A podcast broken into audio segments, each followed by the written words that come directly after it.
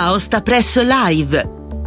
Buon ascolto da Angelo Musumarra e bentrovati con questo nuovo podcast che vi racconta l'attualità della Valle d'Aosta con gli approfondimenti da lunedì 7 a venerdì 11 marzo. Iniziamo questo appuntamento rivivendo la conquista della Coppa del Mondo di Super G da parte di Federica Brignone ed il successivo 48 podio in carriera nel gigante di Lenzeide in Svizzera, per poi approfondire la situazione dei lavori di manutenzione della galleria del traforo di Montebianco con l'assessore regionale partecipato Luciano Caveri che in Consiglio Valle ha risposto a un'interrogazione di Augusto Rollandem. Raccontiamo quindi la proposta di legge della minoranza maggioranza del Consiglio Valle per l'istituzione di un'indennità una tantum per i lavori della casa di riposo GB Festaz di Aosta coinvolti nell'emergenza pandemica, dopo il tentativo di presentare una mozione in Consiglio Valle sulla problematica. Nell'aula dell'Assemblea regionale si è anche parlato del cronoprogramma e degli eventi paralleli della gara di Coppa del Mondo di Scialpino di Zermatt e Cervinia, che si terrà nella stagione 2022-2023, da parte dell'assessore regionale allo sport Jean-Pierre Guichard dopo un'interrogazione di Marco Carrel. Chiudiamo con la scuola e l'esame di maturità dopo che la Commissione Istruzione del Senato ha approvato mercoledì 9 marzo il decreto sugli esami di Stato di cui il senatore Valdostano Berlagnesa era il relatore e dove sono stati ribaditi i diritti linguistici della Valle d'Aosta. Buon ascolto! Aosta Press Live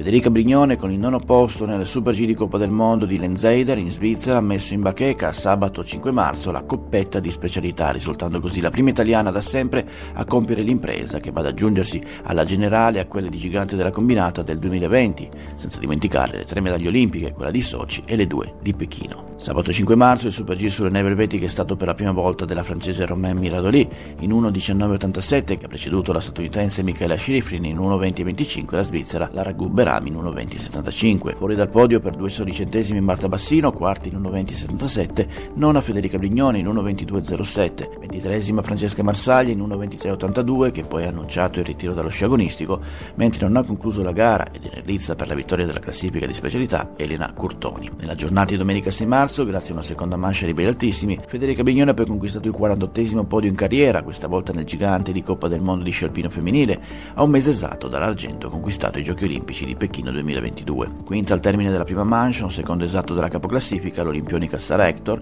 Nella seconda metà di gara Federica ha chiuso in 2.02.64 facendo segnare il miglior crono di frazione, recuperando tre posizioni facendosi superare per 29 centesimi soltanto dalla francese Tessa Vorley in 2.02.35 con terza la svedese Hector in 2.02.68. In ventesima posizione Elena Curtoni in 2.06.04 mentre è uscita nella prima manche Marta Bassino. Nella classifica generale della Coppa del Mondo ora Federica Brignone è terza con 931 punti alle spalle della statunitense Michela Schifrin con 1156 che si è classificata quarta e della slovacca Petra Vlova con 1039 punti che è saltata nella seconda manche. Per la settima stagione consecutiva Federica Brignone è stata capace di ottenere almeno 4 podi in Coppa del Mondo eguagliando Isolde Kostner che ci riuscì tra il 1995-96 e tra il 2001-2002. Ora la somma dei podi della teta di La Salla monta a 48, 3 in meno rispetto alla Kostner, detentrice del primato italiano femminile. Nell'ambito delle discipline olimpiche invernali nessun atleta italiano in attività vanta più podi in Coppa del Mondo di Federica Brignone, che precede lo snowboarder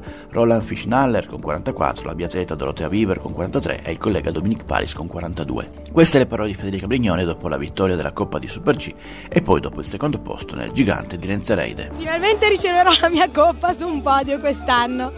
E, ehm, no, mi spiace per la Elena, è comunque stata una, una grande sfida in Italia quest'anno. Lei ha fatto una stagione stratosferica, e, e, oggi sapeva di dover andare a tutta per, per recuperarmi dei punti e alla fine, alla fine si è messa fuori gioco. Io non ho fatto una bella gara, ho sbagliato ovunque, mi sentivo scivolare, non sono riuscita a fidarmi, ho fatto veramente errori e frenato un po' dappertutto. E una delle emozioni più grandi oggi è stato incontrare Roger Federer che è il mio idolo, è il mio idolo da sempre ma niente, gli ho detto che sono una sua grande fan, gli ho chiesto se potevo fare una foto e gli ho detto che probabilmente sarà molto più fotografato di noi, avrà molte più richieste di foto di noi oggi sicuramente. Sono molto orgogliosa, era due anni che arrivavo seconda in classifica e quest'anno ce l'ho fatta eh, a vincere un'altra Coppa del Mondo che per me sarà tra l'altro la prima ricevuta sul, sul loco, quindi anche questo mi, mi, mi piace molto, ovviamente Oggi la gara è stata molto tosta, non, non sicuramente sulle mie... Eh, non è quello che mi aspettavo, non era una buona performance, però è bastato e vado molto orgogliosa. Sicuramente potrò dormire sonni più tranquilli e arrivare alle finali e, e cercare di godermi le finali per fare una bella gara. È sicuramente un grande orgoglio, quello in cui ho sempre... Eh, sperato e per cui ho lavorato tanto e qualcosa in cui eh, che per me è difficile, cioè il mio sogno da bambina era quello di essere un atleta polivalente e un atleta che era capace di, di andare forte più o meno su tutte le gare e quello è stato un po' l'obiettivo e il sogno che mi sono, mi sono posta mm, per la mia carriera sportiva da sciatrice e, e riuscire a vincere Coppe del Mondo in discipline diverse sicuramente è qualcosa che mi, mi fa molto onore e,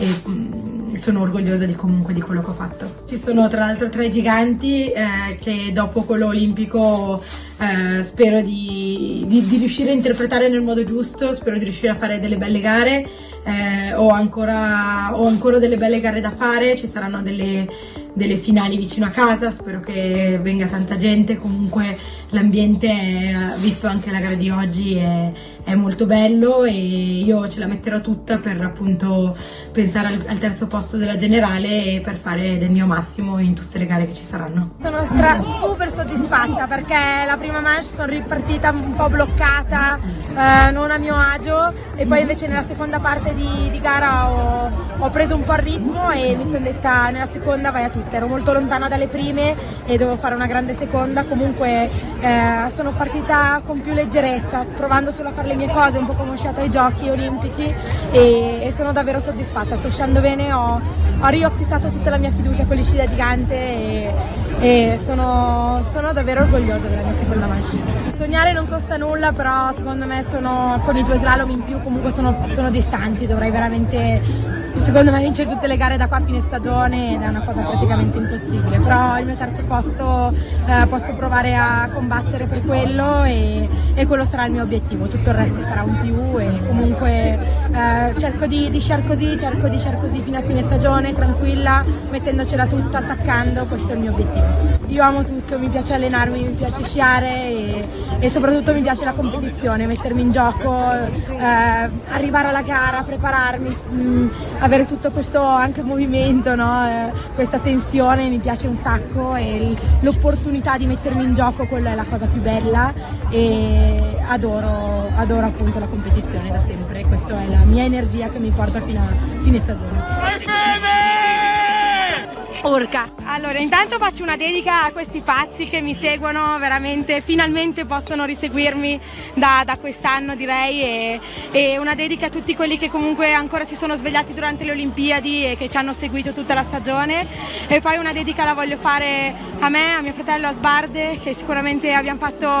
abbiamo fatto qualcosa di straordinario, abbiamo fatto una, una stagione veramente pazzesca e aggiungo una, una dedica a tutti quelli che ci sono stati, ci hanno creduto e soprattutto eh, mi hanno aiutato nel lavoro, quindi qua oggi in pista i ragazzi della squadra e tutto, cioè tutti quelli che ci sono stati nel nostro percorso e devo ringraziarli perché se io oggi, ieri ho ottenuto questi risultati ehm, è merito soprattutto loro. Io metto i bastoni fuori e finalizzo, però il lavoro è, è generale. Aosta Press Live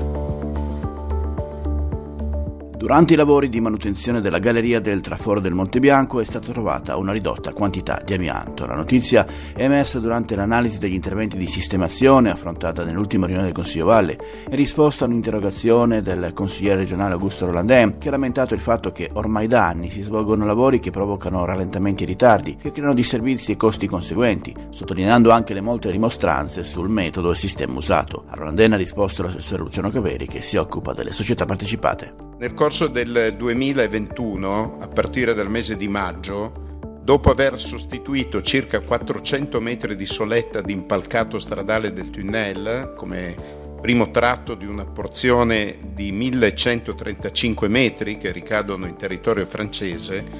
sono inopinatamente purtroppo emerse tracce di amianto incluse in alcuni punti singolari dei materiali esistenti e risalgono all'epoca della costruzione.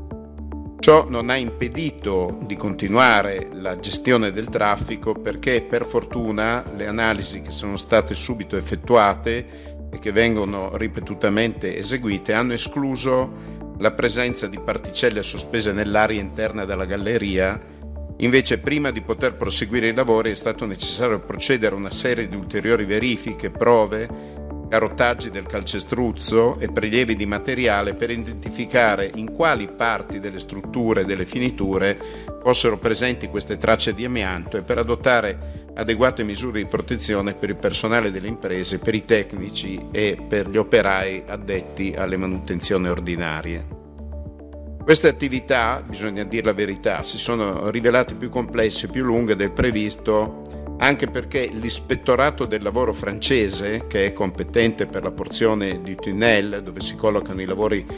di risanamento e di sostituzione della soletta dell'impalcato stradale, ha ripetutamente richiesto dei supplementi di indagine che il GEIE ha svolto di notte, svolge di notte in assenza di traffico.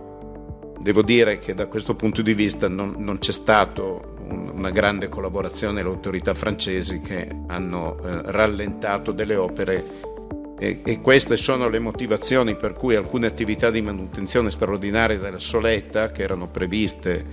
nel 2021 sono state sospese in attesa delle autorizzazioni delle autorità francesi e verranno riprese nel 2022, cioè quest'anno, e si prevede di eseguire altri 100 metri di risanamento della soletta. Altre manutenzioni ordinarie e straordinarie sono state comunque eseguite all'interno del traforo e non hanno risentito della citata sospensione dell'intervento di sostituzione delle porzioni di soletta. Trattandosi di un tunnel bidirezionale, come è noto, quindi una sola canna, i lavori di manutenzione straordinaria da realizzare nei prossimi anni su strutture interne, costruite ormai 60 anni fa, come la soletta, la volta e i piedritti della galleria richiederanno dei periodi di chiusura al traffico, in parte integrati da lunghi periodi di circolazione a senso unico alternato.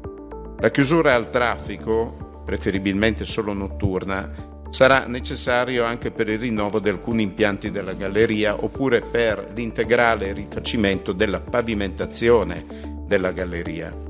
Non si ritiene che per motivi di sicurezza e di circolazione dei cantieri ci possano essere metodi di realizzazione che non richiedano la chiusura parziale o totale al traffico. Per quanto riguarda i lavori di sostituzione di elementi della soletta in calcestruzzo armato dell'impalcato stradale,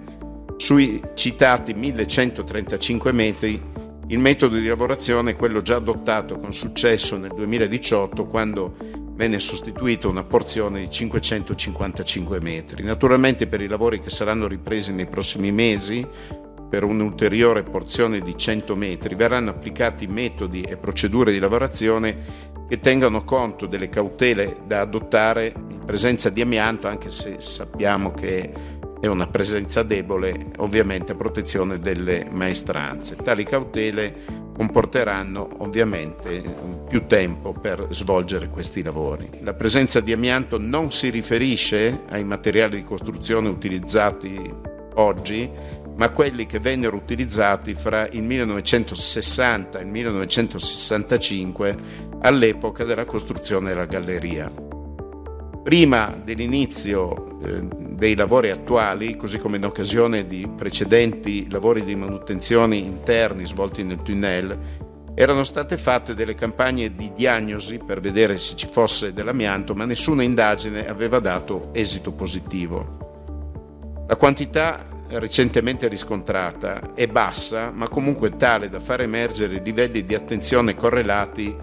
al fatto che le norme sull'amianto sono molto più restrittive nel territorio francese che è la porzione di traforo dove si stanno svolgendo i lavori. I materiali e le tecnologie utilizzate, naturalmente noi ci rifacciamo a quello che ci dice la società del traforo di Montebianco, che come lei sa ci vede come soci di minoranza, sono secondo i tecnici, pienamente idonei e adeguati e corrispondono a quelli che già con risultato positivo vennero utilizzati nell'intervento del 2018. È chiaro che la prospettiva del traforo di Montebianco è una situazione che abbiamo manifestato per la sua delicatezza anche ai vertici della società autostrade, che come lei sa assieme la RAV sono oggi eh, i depositari sia del traforo che di quel tratto autostradale, anzi come lei sa in realtà eh, la RAV è detenuta nella parte maggioritaria proprio dal traforo del Monte Bianco. Io ho avuto modo di incontrare sia l'amministratore delegato delle autostrade che il presidente del, del traforo del Monte Bianco e anche l'amministratore del traforo che come lei sa è in questo momento lo stesso amministratore delegato del, della RAV. È chiaro che si è in una situazione di passaggio perché non è ancora chiaro che cosa dopo le vicende del Ponte Morandi capiterà al gruppo autostrade. Sembra oramai essere evidente che eh, si va verso la chiusura di un accordo definitivo con la Cassa Depositi e Prestiti, con la fuoriuscita di quello che possiamo chiamare per semplicità il gruppo Benetton, non si capisce ancora quali implicazioni avrà realmente questa scelta. Io quello che ho trovato partecipando all'assemblea del traforo del Monte Bianco ho trovato una fortissima litigiosità all'interno del Consiglio di amministrazione che non è innescata naturalmente dai nostri rappresentanti regionali che svolgono con efficacia il loro lavoro, quanto da una continua lite che forse c'era già quando lei se ne occupava negli anni passati fra eh, la società autostrade e l'ANAS, con eh, assemblee che, che durano un'eternità ed è la ragione per la quale io eh, nell'ultima eh, assemblea a cui ho partecipato non ho approvato il bilancio, proprio per una scarsa chiarezza anche per le prospettive del futuro. E devo dirle che anche il famoso ipotetico raddoppio, mi scuserà se esco un po' dal seminato, ma credo che sia utile, eh, non è tanto chiaro, nel senso che anche la famosa progettualità alternativa che dovrebbe in qualche maniera consentire di avere un consenso con le autorità francesi, perché le autorità francesi hanno stroncato l'ipotesi di un raddoppio con un tunnel parallelo a quello attuale. Stroncato, cioè non se ne parla. Era cominciata ad emergere una progettualità che noi non abbiamo ancora vista, che prevederebbe un tunnel più basso, un secondo tunnel più basso, che sfocerebbe in una zona della Valle dell'Arve meno impattante per la comunità che più si lamenta del traforo della parte francese che è quella di Chamonix. Appena le bocce saranno ferme e si capirà bene la questione della proprietà e probabilmente dopo le elezioni francesi che si terranno tra aprile e maggio, perché come lei sa il presidente Macron ha totalmente escluso alle autorità eh, savoiarde il raddoppio del traforo del Monte Bianco, però in contemporanea dobbiamo anche prendere atto dell'obsolescenza di questa struttura che ormai ha 60 anni, quindi si tratta probabilmente, credo che possa essere un compito anche della piccola Valle d'Aosta, che ha tutto l'interesse per farlo, di cercare di, di mettere un po' di ordine in questo caos che attualmente si sta sviluppando. Aosta Press Live. Ciao, sono Emilio Solfrizzi. Pensate mai a quante scelte facciamo ogni giorno? Come vestirci, cosa mangiare, quale serie tv guardare? Ma ci sono scelte che possono cambiare la nostra vita e quella degli altri. Un nostro sì può permettere a qualcuno di continuare a vivere. Un sì, capite? Provate. Sì. Diventa donatore di organi, tessuti e cellule. Donare è una scelta naturale. È un'iniziativa del Ministero della Salute e del Centro Nazionale Trapianti. Presidenza del Consiglio dei Ministri. Aosta Press Live.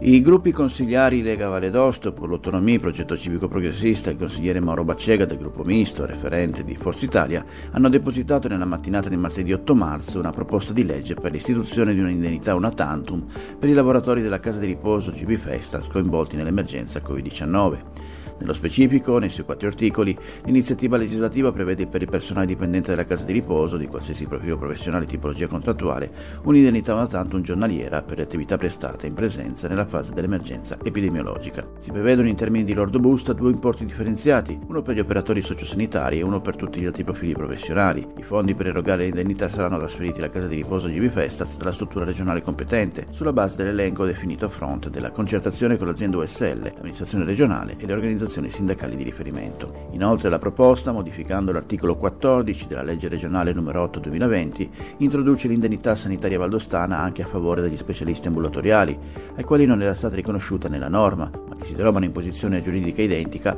a quella dei medici di medicina generale e dei pediatri di libera scelta. La questione era già stata affrontata nella precedente riunione del Consiglio Valle con una mozione che non era stata approvata. La richiesta era stata evidenziata dai consiglieri Erika Ghisciarda e Stefano Agravi, mentre la l'assessore regionale alla sanità Roberto Barmassa aveva spiegato le motivazioni per la non accettazione della proposta. È di notizia che avevamo già dato nello scorso Consiglio che i contenuti della sentenza della Corte Costituzionale del 20 ottobre 2021, pubblicata il 17 gennaio 22,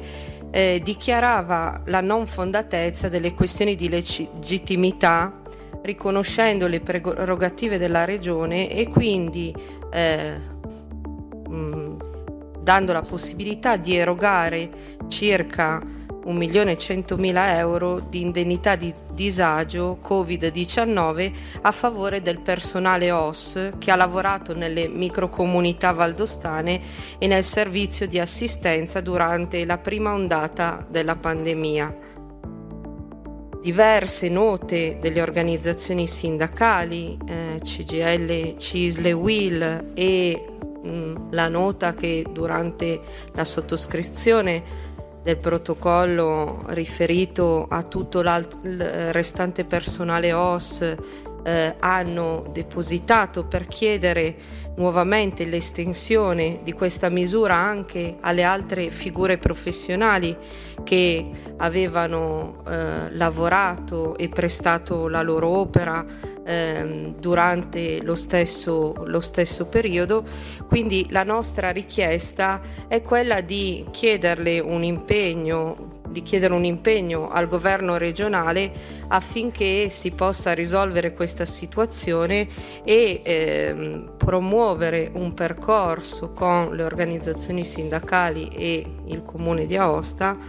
al fine di consentire anche ai lavoratori come quelli del GB Festa di poter beneficiare di questa indennità Covid-19 come definito dalla legge 8 del 2020. Soltanto per aggiungere alcuni elementi, perché la collega Ghisciarda ha ben rappresentato l'obiettivo di questa, di questa mozione. Eh, di fatto lo sappiamo, chi c'era eh, l'ha vissuto in diretta e poi se ne è parlato successivamente, la costruzione di quella legge è stata molto complicata, molto difficoltosa e eh, poi eh, quello che è avvenuto successivamente, eh, citando giustamente la sentenza sentenza anche della massima corte che ha sostanzialmente confermato la possibilità di, te, di, di poter operare in tal senso, avevano generato da, da parte de, de, del gruppo Lega e poi anche degli altri gruppi di opposizione la volontà di sostenere a vario titolo una risoluzione che oggi trova una sintesi, una sintesi comune. Ovviamente anche come l'assessore aveva eh, precisato eh, in, in, risposta anche a, a un'iniziativa che avevo, che avevo, presentato sempre sul Festa, la necessità poi di definire appunto eh, un adeguato eh, percorso amministrativo, le modalità per poter poter dar corso all'erogazione eh, di quanto io direi dovuto, perché comunque lo abbiamo detto eh, sia nella scorsa consigliatura che poi successivamente, che era necessario e fondamentale eh, dare un segnale e dare un, un contributo importante a quanti eh, hanno eh, tutti insieme portato avanti uno sforzo e stanno ancora portando avanti uno sforzo non da poco nella, nella lotta di, di, questa pandemia e soprattutto nell'assistenza alle persone a noi, a noi più care. Io penso che questa eh, mozione, mi sento già in parte di dirlo, non so che cosa, che cosa dirà il governo, ma al di là di chi oggi l'ha firmata, penso che l'obiettivo l'obiettivo e la volontà possa essere quella di sottoscriverla da parte di tutto il Consiglio, perché eh, quelli che sono state diciamo, le, le, volontà di tutti i gruppi politici, di ognuno, di eh, dare un segnale eh, nel momento dell'emergenza, un segnale di unità, un segnale comunque di aver costruito qualcosa tutti insieme, possa essere eh, testimone e comunque possa, essere, eh, possa continuare anche in questa, in questa, scelta e in questa impegnativa. Io credo che sia importante non soltanto nel gesto in sé, non soltanto nella, nel testo della mozione in sé, ma sia fondamentale dare una risposta anche in momenti eh, diciamo eh, come, come, quello, come, quello, odierno che possano dimostrare che almeno su una serie di principi fondamentali tutto il Consiglio eh, è eh, d'accordo al di là eh, delle posizioni di ognuno, al di là delle giuste eh, rivendicazioni che ognuno può fare. Questo io penso che sia prima di tutto un segnale di civiltà e di volontà che questa Aula dovrebbe dare nei confronti di chi, ripeto, fa un lavoro duro e importantissimo per la nostra comunità. Come giustamente è stato ricordato, l'articolo 22 della legge regionale 8 2020, votata unanimamente da tutte le forze politiche, effettivamente è corretto, individuava quali beneficiari dell'indennità Covid-19, articolo 22 che è stato giustamente, come anche questo come ricordato, era stato impugnato il 17 gennaio, poi questa impugnativa. Il ricorso della regione ha avuto un esito positivo Stavo dicendo appunto individua questa legge quali beneficiari dell'indennità Covid-19 il personale alle dipendenze delle unità del comune e del comune di Aosta. Quindi il perimetro di applicazione della norma è bene definito, io, sono, io non c'ero ovviamente all'epoca, ma, anche, eh, ma sono certo insomma, che il Consiglio voleva eh, estendere questa indennità a tutti, però eh, poi nell'applicazione, o meglio nella formulazione della norma, purtroppo questo non è stato fatto, perché il perimetro di applicazione della norma è, è, ben definito e non consente di attivare un percorso amministrativo o un confronto con le organizzazioni sindacali, così come richiesto dalla, dalla mozione, per estendere l'indennità stessa ad altri lavoratori non compresi nel dettato della citata norma. Per addivenire a questo auspicabile risultato, io concordo, l'ho anche dichiarato più volte, è invece necessario un intervento legislativo che autorizzi l'erogazione dell'indennità anche ai lavoratori e alle, dip- eh, alle dipendenze di altri soggetti, previa quantificazione dell'onere ed individuazione della relativa copertura. Tenuto conto che nel bilancio pluriennale 2022-2024 al momento non vi sono stanziamenti per tale finalità e quindi comunque intenzione del governo procedere in tal senso a seguito di un confronto anche con le strutture del bilancio al fine di reperire le risorse necessarie che attualmente non ci sono. Pertanto io non ritengo di poter a nome del governo accogliere questa mozione in questo momento, eh, invito i proponenti a ritirare la mozione, non è ricevibile nella sua formulazione per il fatto che in questo momento ancora i finanziamenti non ci sono, bisognerà trovarli, è comunque intenzione del governo dare una risposta in tal senso e per cui chiedo il ritiro della mozione e eventualmente propongo l'astensione da parte del governo. Votazione aperta, presenti 33, favorevoli 15, astenuti 18. Si sono astenuti i consiglieri Barmas, Bertin, Beschi, Caveri, Chatrian, Chrétien, Grojac, Guicharda Jean-Pierre, Jordan D'Aveva, Malacrino, Margaretta Marzi, Padovani, Restano, Roser, Sapinetti e Stolino. La mozione non è approvata. Aosta Press Live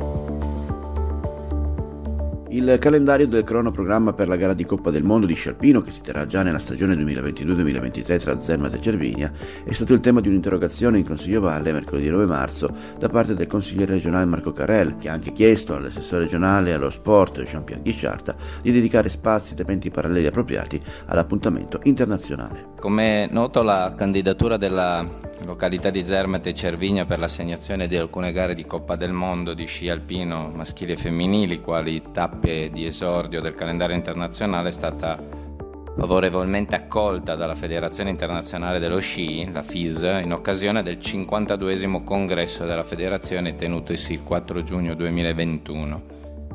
In tale occasione la FISA aveva previsto l'inserimento delle gare in questione nel calendario di Coppa del Mondo a decorrere dalla stagione 2023-2024 eh, nel mese di novembre. Nel mese di gennaio di quest'anno, tuttavia, la medesima FIS ha deciso di anticipare lo svolgimento delle gare assegnate a Zermatt e Cervinia già a decorrere dalla prossima stagione agonistica internazionale. La decisione della FIS, se da un lato testimonia la forte valenza che la Federazione internazionale attribuisce a questo progetto innovativo, che è un unico esempio di Coppa del Mondo transfrontaliera, dall'altra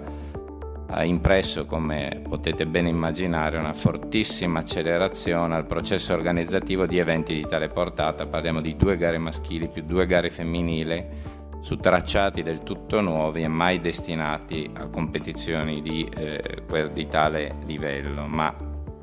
Eh, per entrare più nello specifico rispetto alle sue domande, eh, a seguito appunto della comunicazione della FIS avvenuta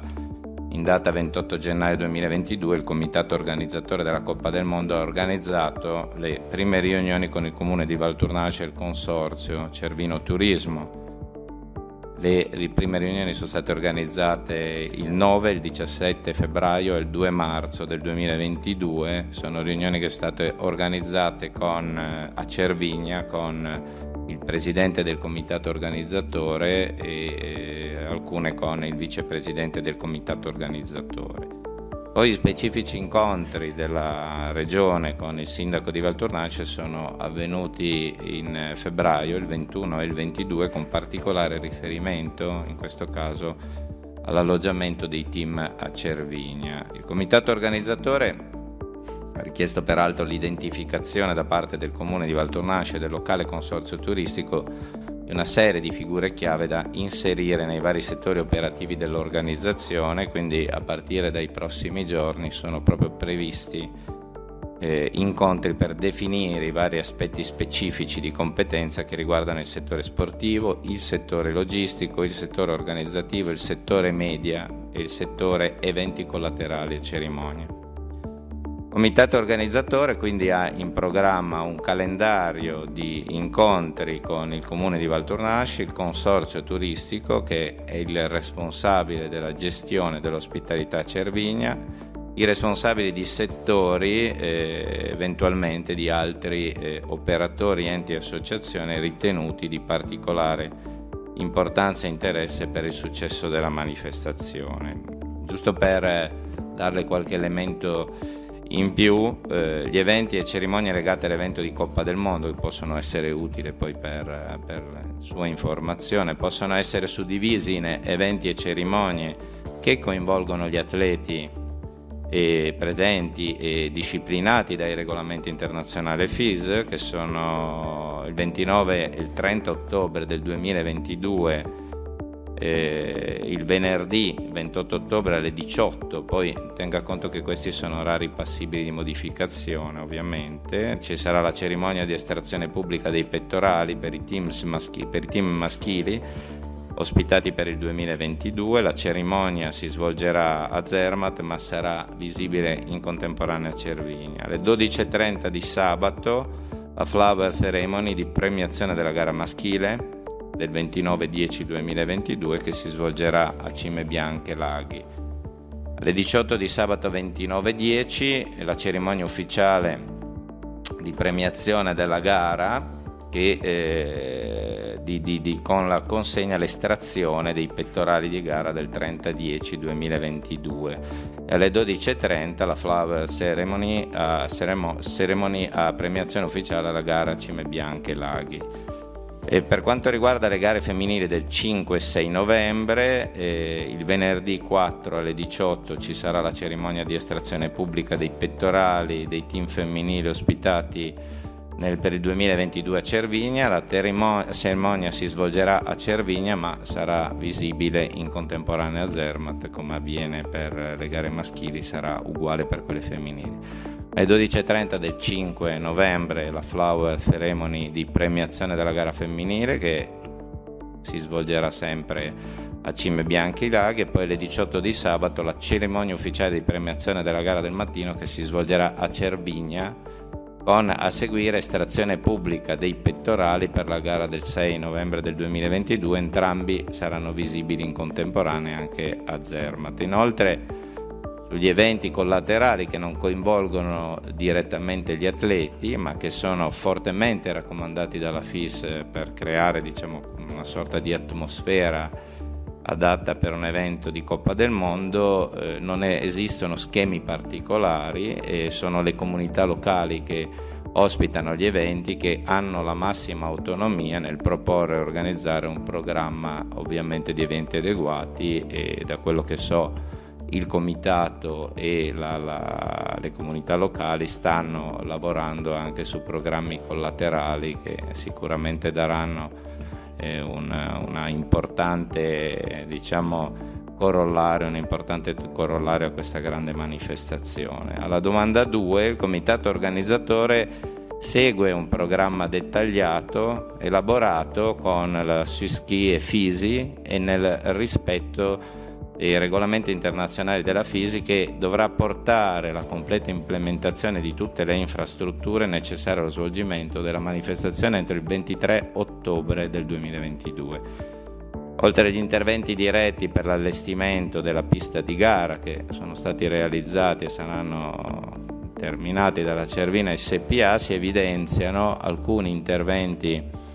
di particolare importanza che si svolgeranno eh, nella zona di arrivo di Cime Bianche e Laghi con installazioni temporanee per l'accoglienza al pubblico, l'accoglienza dei team,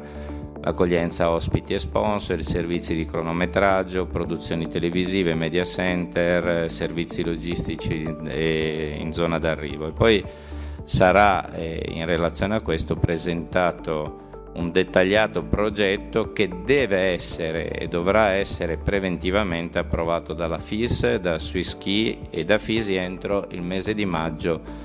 del 2022. Inoltre, eh, sempre in relazione alle, ai regolamenti e alle disposizioni, a Cervigna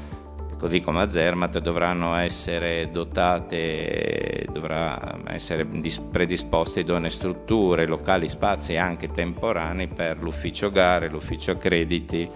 le riunioni di giuria dei team, cerimonie pubbliche di estrazione dei pettorali, cerimonie pubbliche di premiazione, servizi logistici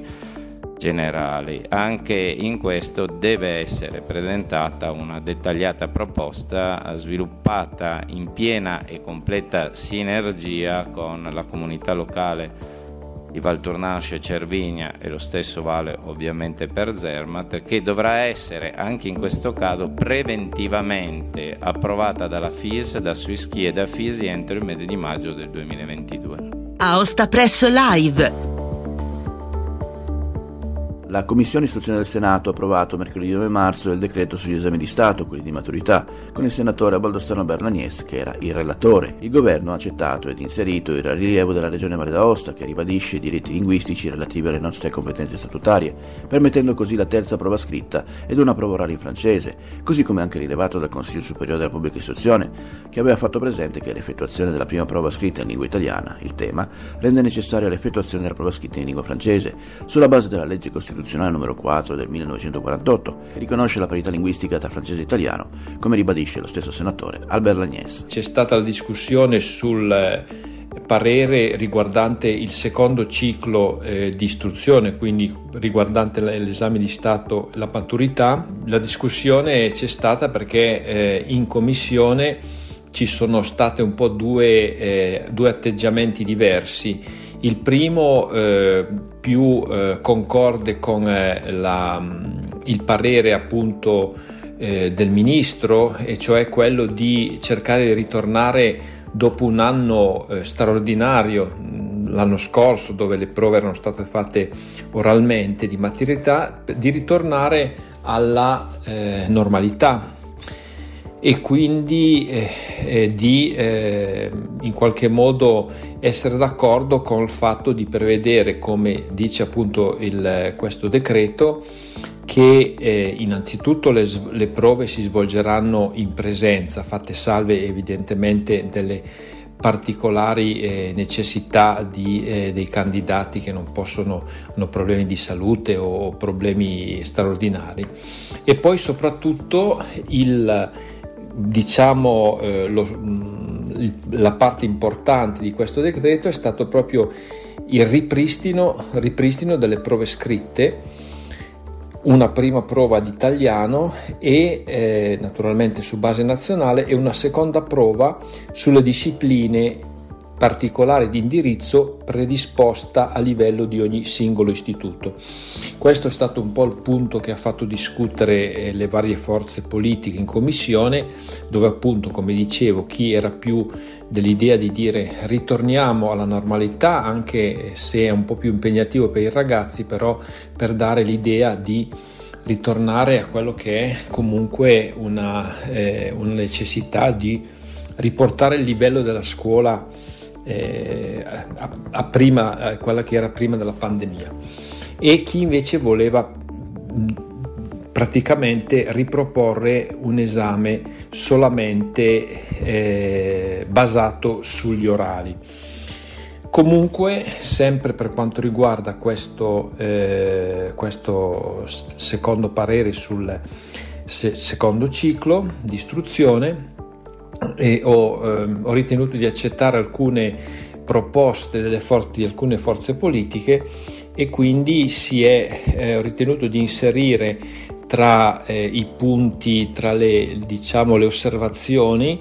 di, eh, che il governo valuti l'opportunità di riequilibrare il peso tra la prova scritta e la prova orale per, questo, per questa maturità, per quest'anno, cercando di dare